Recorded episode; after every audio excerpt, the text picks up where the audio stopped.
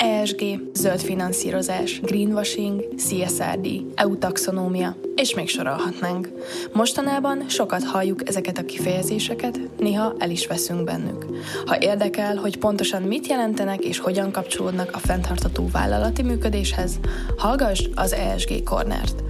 Podcast sorozatunkban szakértőkkel beszélgetünk a fenntartatóságról, zöld pénzügyekről, etikus vállalatirányításról. A fenntartató működés a megértéssel kezdődik. Tarts velünk! Kedves hallgatók, köszöntjük Önöket, ez az ESG Kornel legújabb epizódja. Én Reisinger Zsófia vagyok, és itt van velem beszélgető társam Weiss Ákos, a BDO Magyarország ESG üzletágának ügyvezetője, valamint meghívott vendégünk Hankó Gergely, a Környezetvédelmi Szolgáltatók és Gyártók Szövetségének ügyvezető igazgatója. Hankó Gergely 17 éve dolgozik a környezetvédelmi, szemléletformálás és zöldipar területén, 2018 óta vezeti a Magyar Környezetvédelmi Vállalkozások legnagyobb érdekképviseleti szervezetét. Emellett az International Solid Waste Association nemzeti tagozatánál alelnöki pozíciót is betölt, a PETKUPA projektvezetője és több szakanyag és kiadvány szerzője, mint például a Műanyag Kisokosnak vagy a Zöld Gazdaság 2021 tanulmánynak. Nagyon szépen köszönjük, hogy a vendégünk vagy ma. Én köszönöm a meghívást. Az első kérdéssel szeretném picit a KSGS működését megismerni. Ugye ez egy szakmai érdekképviselet, közhasznú szervezet, éven számos konferenciát tartotok, egyéb tájékoztató rendezvényeket szerveztek, annak érdekében, hogy szakmai információkat és aktualitásokat széles körülön terjesztetek. Mit emelnél ki, mi a fő célja a KSGS-nek, mi a fő feladata, küldetése? KSGS most már 31 éves, és tulajdonképpen mi vagyunk a legnagyobb környezetvédelmi érdekképviselet Magyarországon. 265 tagszervezetünk van, ezeknek a nagy része kis és középvállalkozások, akik a zöldiparban tevékenykednek, és különböző szolgáltatásokkal, technológiákkal próbálják megúvni természeti erőforrásainkat. Úgyhogy mi őket képviseljük, mediálunk a kormányzat és a zöldipar között, ugye ez egy mindennapos munka, a jogszabálytervezeteknek a véleményezése, ajánlások készítése, illetve ami, ami még nagyon fontos, hogy próbálunk egy minél szélesebb hidat építeni a, a cégek, illetve a jövő generációk között. Tehát mind az iskolákban, mind az egyetemeken már pályorientációval foglalkozunk, illetve próbálunk a cégeknek is segíteni tanácsadásként abban, hogy hogyan tudnak vonzóvá válni a jövő generációk számára. Mert azt tapasztaljuk, hogy ha valaki környezetvédelemben dolgozik, az nem feltétlenül látszik kívülről, vagy nem feltétlenül kommunikálja jól a tevékenységét, vagy a, vagy a filozófiáját. És ugye majd beszélgetünk a különböző tanulmányokról, látjuk azt, hogy a fiatalok azok most már egyre jobban megválogatják, hogy hova mennek dolgozni, és hál' Istennek nem csak a pénz alapján, hanem más dolgok alapján is. Hogyha egy kicsit ilyen stratégiaibb szemüveget veszünk fel, rögtön így az elején, akkor hogy látod, hogy mi az, ami optimizmusra, mi az, ami pessimizmusra ad okot, hogyha hazai, tehát direkt a magyar fenntartatósági törekvésekről, folyamatokról beszélünk? Kezdjük optimistán, pozitív dolgokkal. Én ugye 17 éve vagyok a szakmában, és jó látni, hogy milyen magas szinten van ez a téma. Tehát ezt, ezt nem gondoltam volna, hogy megérem, de abba bíztam, hogy ha ez eljut erre a szintre, akkor, akkor esetleg így komolyabban fogjuk venni, vagy több lesz a gyakorlati példa, és egy picit áttérve a pessimista részére. Tehát azt látom, hogy nagyon sokszor megmaradunk a, a vállalásoknak, a, a papíroknak a szintjén, és kevés esetben megyünk le a mélyebb bugyrokra, fájó pontokra, vagy éppen rengeteg egyeztetés és szakértő bevonása után mondjuk a legfontosabb dolgokkal kellene elkezdjük a, az átállást. Most beszéltünk a körforgásos gazdaságról, vagy karbonsemlegességről, vagy az elmúlt 17 évben már nagyon sok ilyen buzzword verekedtük át magunkat, de kevés, kevés gyakorlati megoldást látunk. Tehát amikor mondjuk ipari szimbiózisról, vagy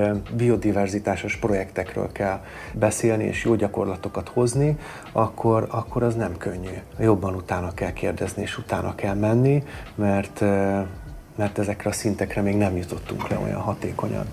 Optimizmusra ad okot az, hogy látni a, a magyar szakértőket, hogy hova jutottak nemzetközi szinten.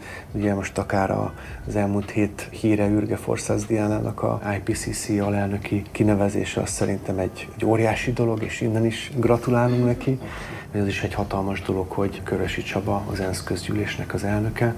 Tehát ezek, ezek azért szerintem nagyon jó példával szolgálnak, illetve hozzánk nagyon sűrűn jelentkeznek be cégek, vállalatvezetők, tanácsadást kérnek, és ezekben már egyre jobban kézzel lehet fogni, hogy gyakorlati változást szeretnének, folyamatokat szeretnének újra gondolni. És néha nagyon meglepődünk, amikor egy-egy nagy vállalat a portfólióját akarja egy kicsit újra gombolni, átalakítani, ami nyilván egy, egy nagyon komoly és rizikós feladat, de, de sokan érzékelik már, hogy elkerülhetetlen az átállás és az átalakulás. Ugye említetted azt, hogy nagyon komoly stratégiai vállalások vannak, akár hogyha az ENSZ klímacélokat nézzük, akár az EU-s célokat, akár az EU belül a, ugye a Green Deal keretrendszer 2030 nettó 55%-os karbonkibocsátás csökkentés, net zero elérés 2050-re. És ugye említetted azt, hogy ezek a stratégiai célok ezek ott vannak, azért az elmúlt időszakban ugye egyre közelebb is kerülünk ezekhez a céloknak az eléréséhez, tehát van azért egy időnyomás is, azt gondolom a gazdasági szereplőkön ebből a szempontból. Ugye a kérdés a, a, a megvalósulás és a megvalósításnak a lehetősége, és ebből a szempontból megint egy egyszerű kérdés, hogy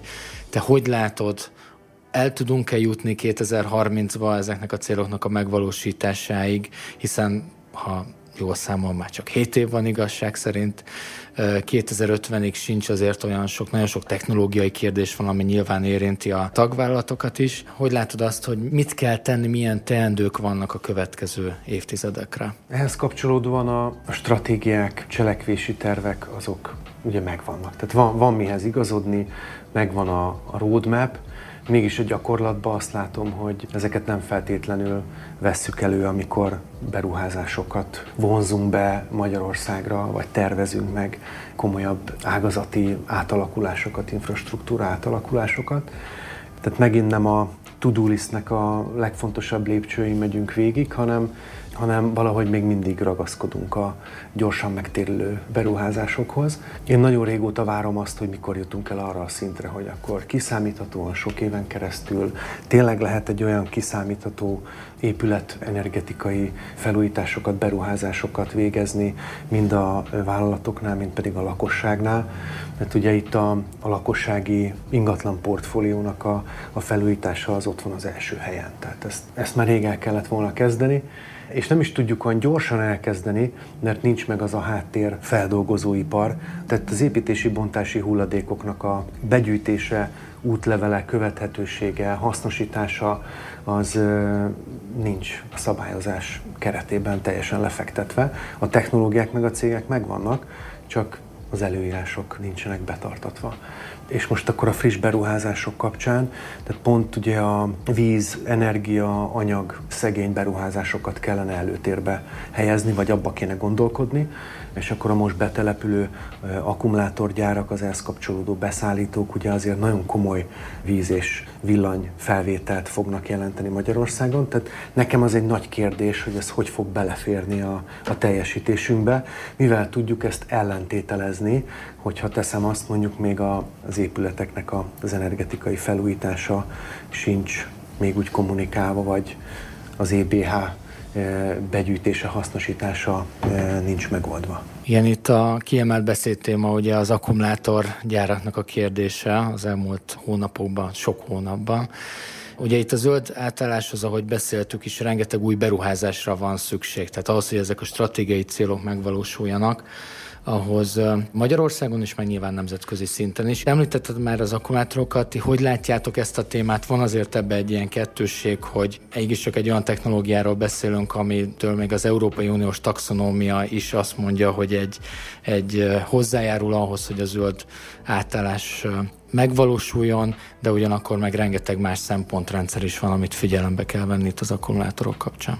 Első lépésben tényleg azt látjuk, hogy ez hozzájárulhat a, a klímacélokhoz, és ez lehet egy jó átállás a, a fosszilis energiahordozókról. Második lépcsőben pedig azt látjuk, hogy nem mértük fel szerintem eléggé, hogy hány ilyen beruházás fog megvalósulni Magyarországon, és ezeknek összesen milyen víz, áram és egyéb felvétele lesz, illetve milyen hatása lesz a, a közegre a környezetére. Ugye Németországban több ilyen gyár működik már, és ott ugye nagyon magas környezetvédelmi előírásoknak kell megfeleljenek. Ebből kifolyólag, mivel hogy ez ellenőrizve is van, illetve szankcionálva is van, hogyha ettől eltérnek, ezek elég nagy biztonsági fokkal működnek. Magyarországon elég sok tagvállalatunknál, meg nálunk is jelentkeznek beruházók, és hát sok-sok órán keresztül beszélgetünk arról, hogy itthon milyen a környezetvédelmi előírásnak az intézményrendszere, milyen határértékeket kell betartani, nagyon fontos lenne, hogy az akkumulátorgyártásnak olyan melléktermékeire, gondolok itt oldószerekre, vagy az NMP-re, tehát hogy amire még nincs határérték arra, ugye nagyon gyorsan fel kéne készülni. Tehát vagy kiváltani azt az oldószert valami környezetbarátabb anyagra, vagy pedig kidolgozni a, a határértéket. És nagyon jó, hogy említetted a hasznosítást. Itt a különféle megállapodások, üzleti titkok, a hasznosító cégek nem tudnak egyelőre felkészülni a készülő akkumulátoroknak a hasznosítására. Nem tudják, hogy milyen akkumulátorok fognak készülni. Nagyon sokféle típus van, ezekre különféle gépeket kell beszerezni, és ezeket elég komoly előírások közepette lehet csak használni. Tehát erre egy nagyon komoly szakértői és technológiai felkészülés kell, amit most jelen pillanatban nem látunk, Úgyhogy ezért alakítottunk erre egy munkacsoportot a szövetségben, és megkerestük a legfontosabb döntéshozókat. Úgyhogy nekünk a szeptemberünk az most erről fog szólni, hogy mindenhonnan megkaptuk a visszajelzést, várnak minket, úgyhogy elkezdjük a, a szakmai egyeztetést, hogy hogyan tud a szövetség segíteni, akár a határértékek, akár a hulladékkezelés, akár a hatóság és a beruházó közötti kommunikációnak a előrelendítésében Úgyhogy mi ebben abszolút ilyen pozitív mediátorként szeretnénk részt venni. A KSGS Zöld Gazdasági Fórum sorozatot szervezett, ahol lehetőséget adtatok arra, hogy felszínek kerüljenek a magyar vállalatok kihívása is különböző témákban. Mik voltak a legnagyobb aggodalmak, amik felmerültek a fórum sorozaton, milyen problémákkal és akadályokkal találkoztok. Ha jól tudom, vidéken is tartottatok ilyeneket, beszéltetek KKV-kkal, mi, mik a különbségek a különböző vállalatok problémáiban és, és akár földrajzi elhelyezkedésben. Hát ez egy nagyon jó, jó példa ez a Zöld Gazdaság Fórum sorozat, mert ez egy tavaly őszi munkaértekezletünkön kristályosodott ki nekünk, hogy ezt, ezt meg kell szervezni és országossá tenni. Egy olyan kerekasztalt szerveztünk, ahol ugye minden kerekasztal törvénynek ellen menve tizenültek fönt, de egy másfél-két órás beszélgetés lett belőle. Ott voltak a hatósági, kamarai, szövetségi kollégák, szakértők, és ott egyértelműen megfogalmazta mindenki, hogy több információra és párbeszédre, kommunikációra van szüksége, akár a vízügyi igazgatóságoknak, kamaráknak, a hatósági embereknek. Nem látják annyira a, a hosszú távú célokat, ezért nehezen tudnak hozzá ugye ők is tervezni, és akkor ezért született meg ez az országos fórum sorozat. Menjünk el minden megyeszékhelyre, hívjuk meg az ottani kormányhivatalokat, hatóságokat, vízügyi igazgatóságokat, nemzeti parkokat és mindenkit, és beszélgessünk. Nagyon-nagyon pozitív volt a, a visszacsatolás. A Iparkamara útközben stratégiai partnere lett a fórum sorozatnak, úgyhogy a hat helyet végül nyolcat szerveztünk. Tehát, hogy minden szereplő látta, hogy ez igazából egy ilyen nis, nis projektet, hogy egyik kis űrt fog betölteni. De nagyon sok információt sikerült ebből kinyerni, nagyon sok új céggel találkoztunk. Nekünk ez volt az egyik nagy meglepetés, hogy 90%-ban teljesen új szereplők jelentek meg a fórum sorozatokon, ott voltak a tagvállalataink is, de döntő többségében számunkra kevésbé ismert KKV-k és akkor ők elmondták a regionális helyi problémákat, erre részén már helyben megkapták a választ az, az ottani képviselőktől, beindult közöttük egy, egy párbeszéd. Itt ugye nagyon sok minden felmerült a pályázati lehetőségeknek a mostani nehéz helyzete, mire számítsanak, hogyan tudnának esetleg, én mindenkit erre próbáltam ugye kapacitálni, hogy külföldi partnerekkel nagyobb EU-s projektekbe részt venni, mert nagyon-nagyon jó megoldások vannak Magyarországon, mind a e, ivóvízvédelem, vagy szennyvízkezelés, körforgásos gazdaság kapcsán. Tehát, hogy legyenek egy kicsit, kicsit bátrabbak, kérjenek szakértői segítséget, és nemzetközi tekintetbe is próbáljanak jobban együttműködni Nagyon sok volt a különböző engedélyekkel kapcsolatos kérdés, és akkor már ugye erősen kezdtünk ráfordulni az új koncesziós hulladékgazdálkodási rendszerre, tehát ott több kérdés ebbe a témakörbe merült fel, hogy egyes hulladékáramok oda tartoznak-e vagy sem, ha oda tartozik, akkor mi az eljárásrend, hogyan tudnak bekerülni a rendszerbe, ez hogyan fog működni, és akkor nyilván erről nagyon sokat tudtunk beszélni, mert több kollégám most már másfél éve ezzel a témával foglalkozik. Itt a fórum keretében ugye több vállalattal, rengeteg vállalattal találkoztatok, ahogy említetted, illetve a tagvállalatok száma is már meghaladja a 260-at. Hogy látod, hogy mik azok a szegmensek, amiben erősek a magyar vállalatok, hogyha zöld gazdaságról beszélünk? Ez egy jó fogós kérdés. Én, én nagyon sok jó megoldást látok a a körforgásos gazdaság területén, és csak, nem csak a hulladék gazdálkodásra gondolok, hanem tényleg itt most éljük azt a kort, amikor elkezdenek felfutni a megosztásos gazdasággal kapcsolatos startupok és egyéb kezdeményezések. Most már ugye a, a PSS, tehát a Product Service System szolgáltatás alapú vásárlás is egyre nagyobb teret nyer, és jó látni. Igaz csak külföldi cégek itthoni lányvállalatainál, de remélem, hogy egyre több magyar vállalat is majd át tud erre állni, hogy nem terméket adnak el, hanem szolgáltatást. Így igazából megoldódik az az ördögi kör, hogy mit tegyen a lakosan áll a maradt mosógéppel és egyéb nagy háztartási berendezésekkel, amit mondjuk nem tud megemelni és a, a gyártóhoz visszavinni.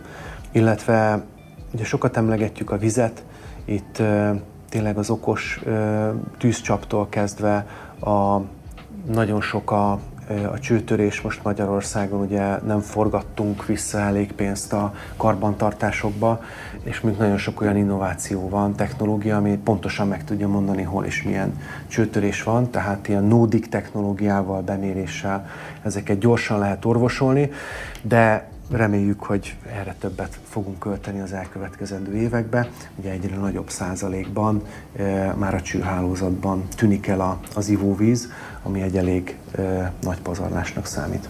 Hogyha egy kicsit kiszélesítjük a kört, és nem csak azokra a vállalatokról beszélünk, akik effektíve a zöld gazdasági átállás ért dolgoznak, és, és igazándiból a zöldipar részét képezik, hanem egy szélesebb vállalati kört, akkor ugye egyrészt azért azt szerintem fontos kiemelni, hogy itt az Európai Uniós szabályozás az egyre szigorúbb, és egyre inkább abba az irányba mutat sok szempontból, hogy a, a vállalatoknak foglalkozni kell általánosságban a fenntartatósággal, de különösen a, a klímavédelem és ezzel kapcsolatban minden, ami zöld iparágat, zöld átállást érint a saját belső vállalati működés tekintetében. Ugye itt pont nem olyan régen fogadta el az Európai Bizottság a CSRD, tehát a Corporate Sustainability Reporting Directive, ugye ez a fenntartatósági jelentéstételi kötelezettségről szóló irányelvnek a végrehajtási rendeletét, ugye a riportálási standardot, ami ad egy keretrendszert arra, hogy hogyan kell a nagyvállalatoknak, első körben a tőzsdei nagyvállalatoknak, aztán majd az Európai Uniós nagyvállalatoknak riportálni különböző fenntarthatósággal kapcsolatos témákban. Te hogy látod, mit tesznek a hazai vállalatok, hol érdemes elindulnia egy magyar vállalatnak, aki nem a zöldiparban tevékenykedik, hogyha ezzel a témával foglalkozni szeretne, milyen tanácsaid vannak ezzel kapcsolatban? Mennyi időnk van? ez egy, igen, ez egy nagyon-nagyon fontos és, és mély téma. Nagyon jól érzékelteti a, a változást az, hogy az elmúlt két évben nem zöldipari vállalatok jelentkeztek be a, a tagságba, illetve külföldről is bejelentkeztek nagy vállalatok, akiknek nincsen ö, még székhelye Magyarországon.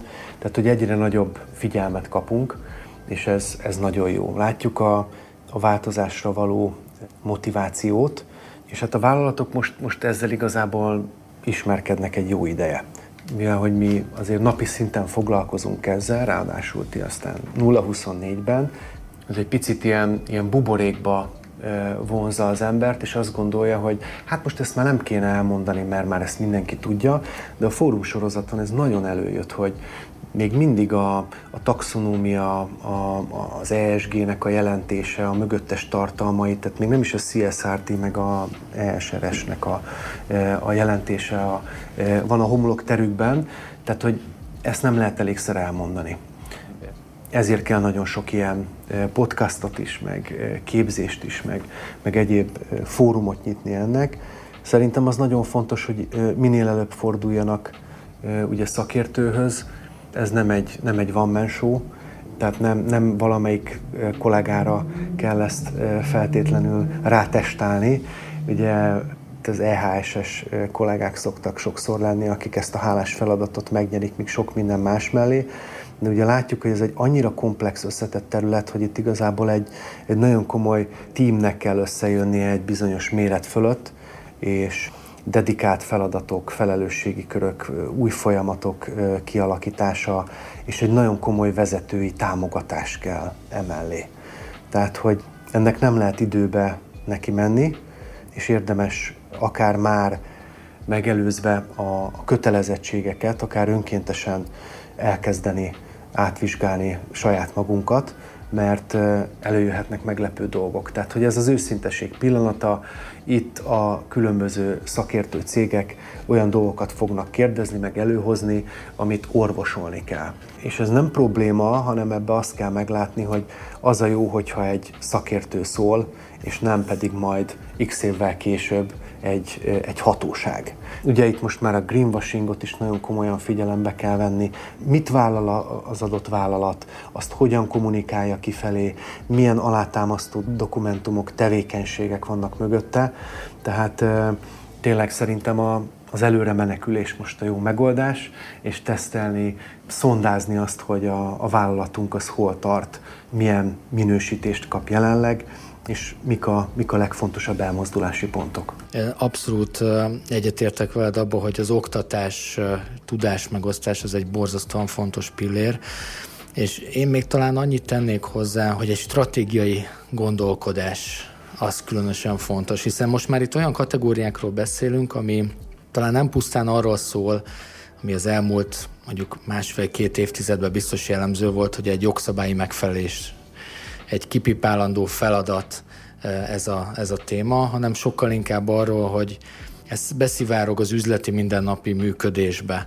Tehát nagyon érdekes, hogy az európai riportálási standard ő maga mondja ki, hogy, hogy ezt egy nem, nem pénzügyi jelentésnek hívjuk a riportot, hanem fenntarthatósági jelentésnek hívjuk a riportot, mert a nem pénzügyi jelző az félrevezető, hiszen ennek igenis van nagyon sok olyan eleme, ami pénzügyi relevanciával bír, vagy azért, mert a klímaváltozás fizikai hatása egyszerűen a bevétel termelő képességére hatással van a vállalatnak, vagy új kockázatokat jelenít meg, vagy azért, mert ezek a nagy stratégiai vállalások, ezek olyan helyzetbe hoznak bizonyos iparágakat, ahol nekik egyszerűen drágább lesz működni, és ez megint egy üzleti kategória. Tehát én ezért nagyon fontosnak tartom azt, hogy stratégiai szemlélet legyen, és ne egy jogszabályi megfelelés, mert szerintem az egy rövid távon működőképes dolog. Természetesen a jogszabályi megfelelés, csak az meg nem fog hozzáadni az üzleti értékteremtéshez, hogyha egy vállalati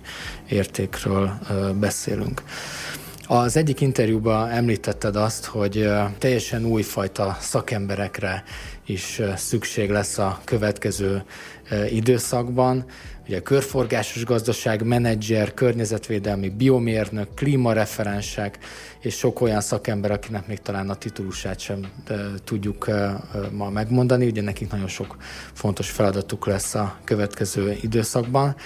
És ugye említetted a beszélgetésünk elején, hogy, hogy már 17 éve foglalkozol ezzel a témával. Te hogy látod, mi történt ezzel a több mint másfél évtized alatt, hogyan változott a hozzáállása akár a vállalatoknak, akár a magánszemélyeknek a környezetvédelemhez, és a jövőt tekintve, akár itt az említett oktatás új lehetőségek kapcsán, te hogy látod a, a következő időszak trendjeit? Hát nagyon jól mondtad azt, hogy, hogy ide, ide most egy holisztikus szemléletre lesz szükség, és ezért ugye nagyon, nagyon sokszor hangoztattuk, meg hangoztatjuk hogy a rendszer szemléletnek, holisztikus szemléletnek kulcsfontosságú szerepe lesz a jövőben. És pont ennél a, tehát az ESG-nél, taxonómiánál, jelentéstételnél ezt kell belátni, hogy az elsősorban készségek, kompetenciákon fog múlni, és nem feltétlenül egy nagyon jól elvégzett x éves képzésen. Tehát előjön egy másik dimenziója az embereknek és a, munkavállalóknak, kollégáknak, tehát sokkal magasabb szinten kell kooperálni, együtt gondolkodni, out of the box, új dolgokat kitalálni.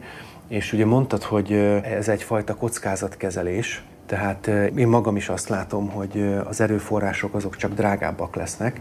Tehát, hogyha az ember időbe felméri azt, hogy hogyan fog működni 5-10 évig ebben az új rendszerben, és mondjuk hogyan fogja az erőforrásait beszerezni, akkor sokkal jobban tudja kalibrálni a kockázat kezelését, és fel tudja mérni azt, hogy egyes tevékenységeket hogyan kell megváltoztatnia, lecserélnie, módosítania, Úgyhogy ezt, ezt még mindenképpen hozzá akartam tenni, mert ezt nagyon jó megfogalmaztad.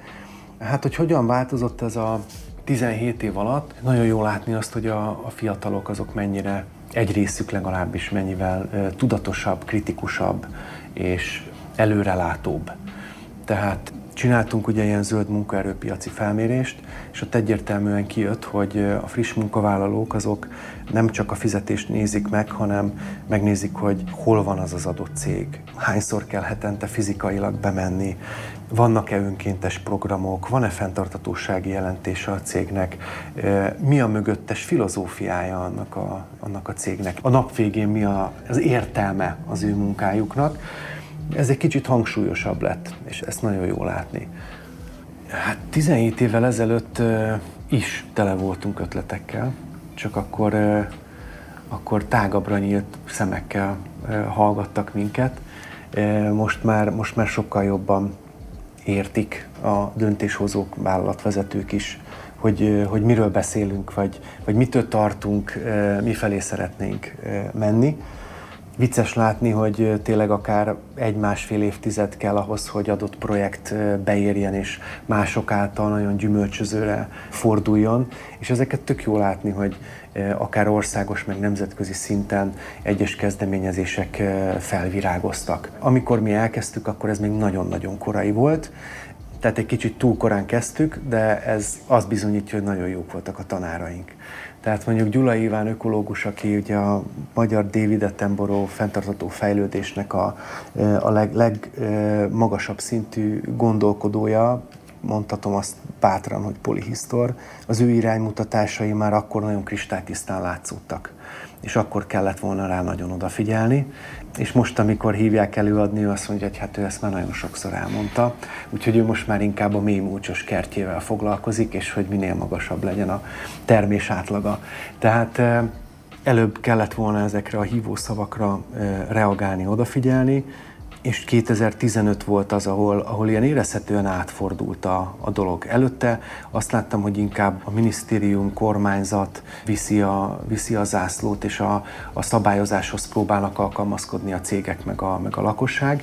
És 15 után ez, én úgy láttam, hogy egy picit megfordult, tehát mind a Párizsi Egyezmény, a körforgásos gazdaságnak a cselekvési terve, az SDG-k, ugye ezek mind egy évben történtek 2015-ben, egy óriási ugródeszka volt, és ezt szerintem kommunikációba is eljutott mindenkihez, hogy egy egymás után nagyon komoly témák kerültek az asztalra, úgyhogy én akkor éreztem azt, hogy cégvezetők, döntéshozók és a lakosság is elkezdett a maga fejével gondolkodni, és nagyon sok mindenbe akár megelőzni a, a szabályozást. Most meg a kettő próbál ugye összecsiszolódni ebbe az új rendszerbe. Úgyhogy ebbe igyekszünk mi is egy pozitív hajtóerő lenni. Ha már az ilyen együttműködésről beszélünk, ugyanebben már korábban említett interjútban mondtad azt, hogy bizonyos együttműködést viszont hiányolsz, hogy lokális szinten működnek, nagyon jó példák vannak, viszont már felsőbb szinteken hiányzik ez a fajta együttműködés vállalatok, hatóságok, akár kormányzatok között, hogy szerintem mik, a, mik az akadályok, mert nyilván ti is egy híd vagytok. Milyen akadályokat látsz, mi lehet megoldás arra, hogy az együttműködések azok magasabb szinteken is működjenek?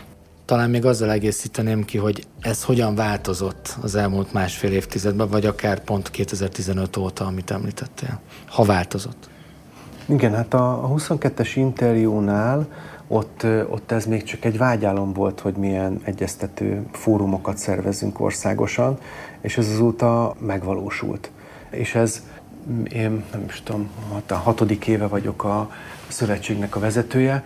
Ugye jönnek fontosabb, komolyabb témák, amikre így felhívja az elnökségünk, vagy tagcégek, munkacsoportjaink a figyelmét, hogy már pedig ezzel nagyon gyorsan kéne kezdeni valamit. És egy nagy szervezet vagyunk, ugye nehezen tudunk mozdulni, nagyon sok egyeztetést, meg megalapozó háttértanulmányt, felmérést készítünk, mielőtt lépnénk, de másfél-két év alatt ilyen hiátusokat vagy ötleteket meg tudunk valósítani.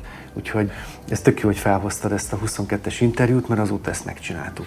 Amikor elkezdtem a munkát, akkor a zöld munkaerőpiaci hídépítés volt a legfőbb feladat, azóta ugye létrejött egy zöldállás-portál, nagyon sok zöldipari állást itt tudunk meghirdetni, illetve több egyetemmel azóta az elmúlt fél év során, nem is tudom, négy-öt egyetemmel írtunk alá együttműködési megállapodást.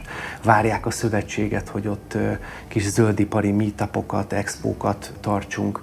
Úgyhogy szeretnénk a tagcégeknek a legjobb szakértőit felkérni, pitchelni az egyetemeken, ki tudnak mellette állítani a, a, a cégek, és az egyetemisták így azért egy elég jó merítést kapnak abból, hogyha mondjuk a jövőért szeretnének dolgozni, akkor tényleg itt a mérnöki, informatikai, fizikai, labor és egyéb tanácsadói munkák közül mi az, ami nekik szimpatikus, és itt meg tudják élesbe kérdezni, hogy ahhoz milyen végzettség szükséges.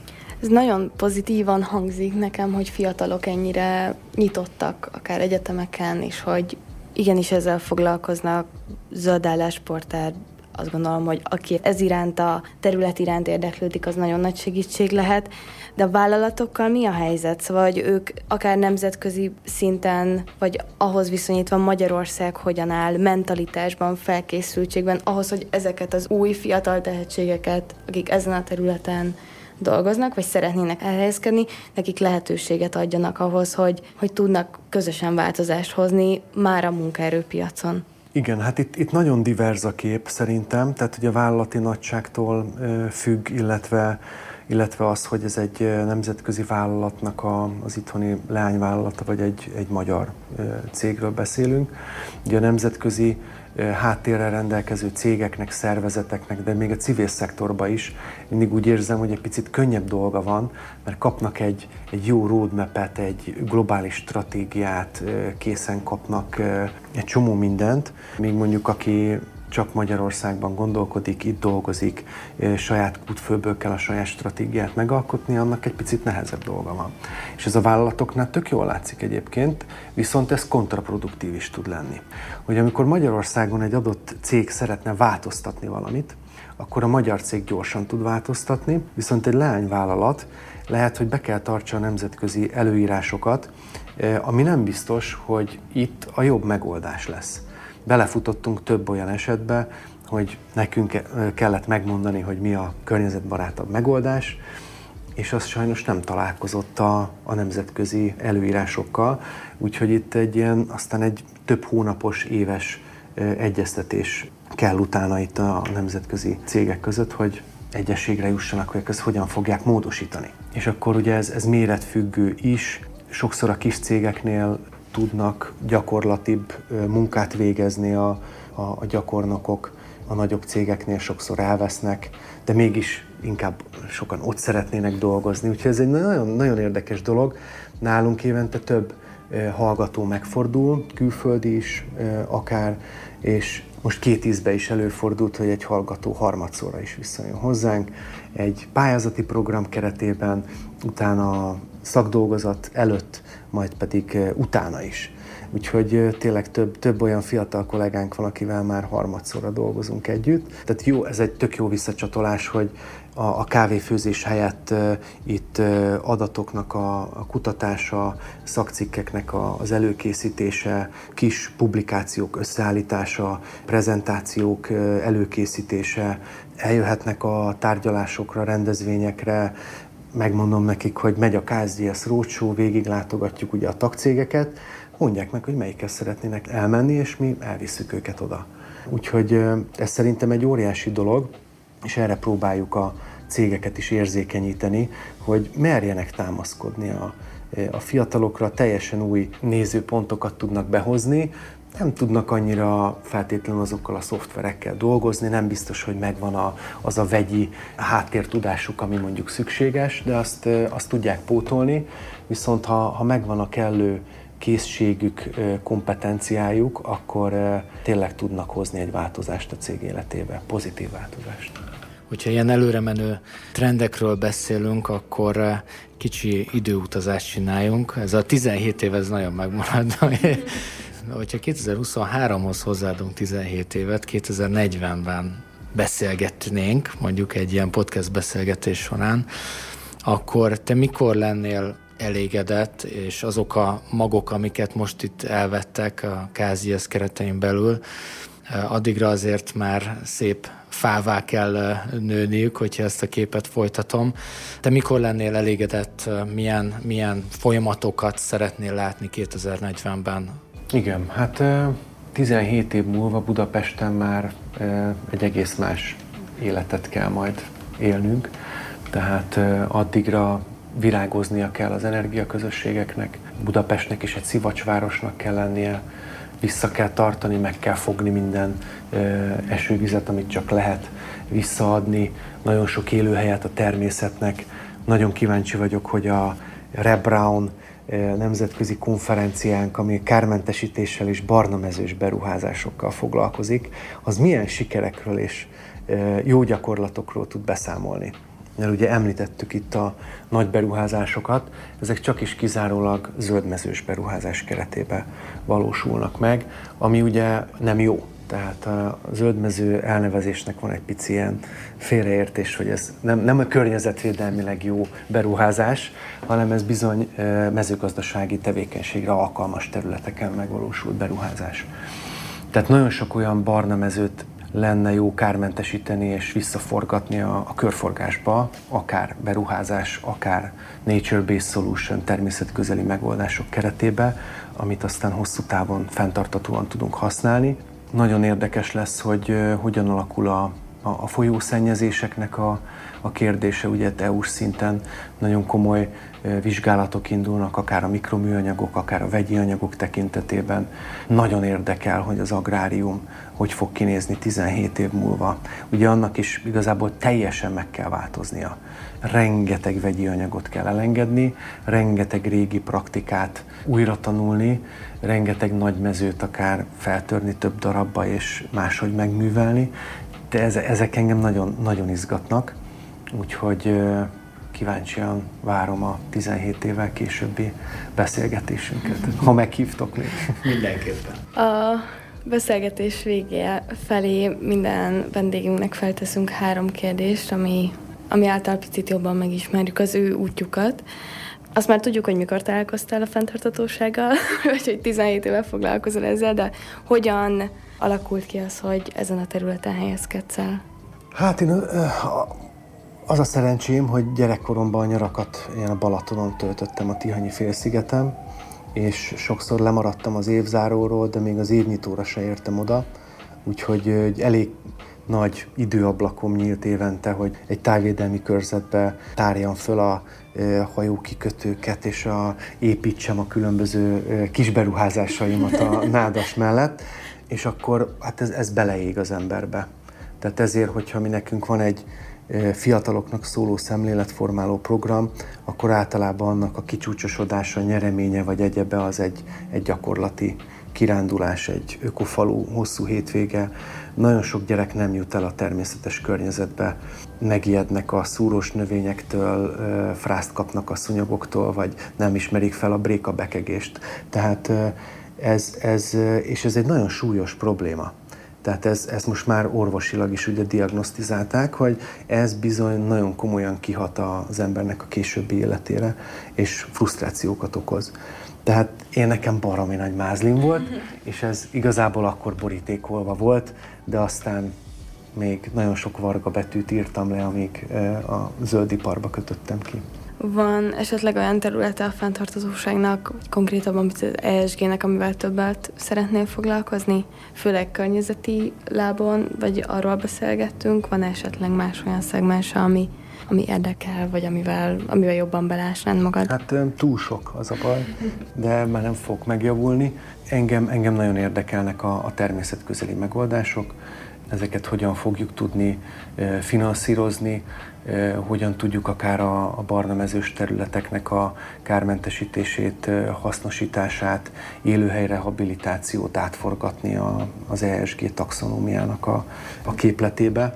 Erre még nem nagyon tudott nekem senki választ adni, de nagyon-nagyon várom, mert egyre többen érdeklődnek nálunk, hogy oké, okay, ez a tevékenységünk, de hogyha valami nagyon-nagyon jót szeretnénk csinálni, egy holtág visszacsatolást, vagy tényleg egy élőhely rehabilitációt, akkor az, az nekünk így hogy fog kinézni 5-10 év múlva, hogyan kalibráljuk, mennyi pénzt tegyünk bele, milyen területen kezdjük ezt el.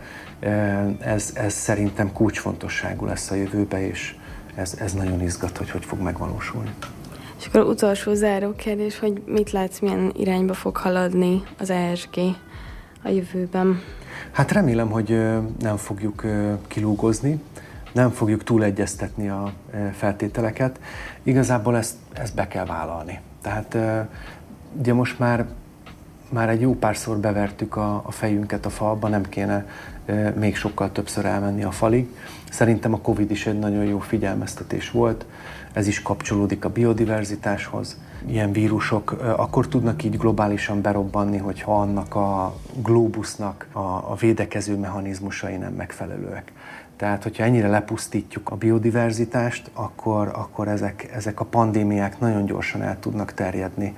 Úgyhogy ezért fontos igazából a biodiverzitás, hogy a, ezek megmaradjanak lokális szinten, és hogyha baj van, akkor azt ne, ne jusson el pillanatokon belül a Föld minden területére. Úgyhogy ezeket a területeket muszáj lesz integrálni, tehát a, az externáliák internalizálása szerintem eh, egy nagyon-nagyon sürgető is fontos dolog, csak ugye nehezen tudunk hozzákezdeni, és ugye majd jönnek a kisebb cégek, akikhez le fog csorogni. Jó lenne, hogyha ők már nagyon sok jó példával találkoznának, és mondjuk olyan informatikai rendszereket kaphatnának kulcsra készen, amik nem, nem menet közben lettek javítva, hanem tényleg ezeket előre szakértőkkel, jól kitalált módszertan alapján tudnánk használni, és utána mindenki számára átadni.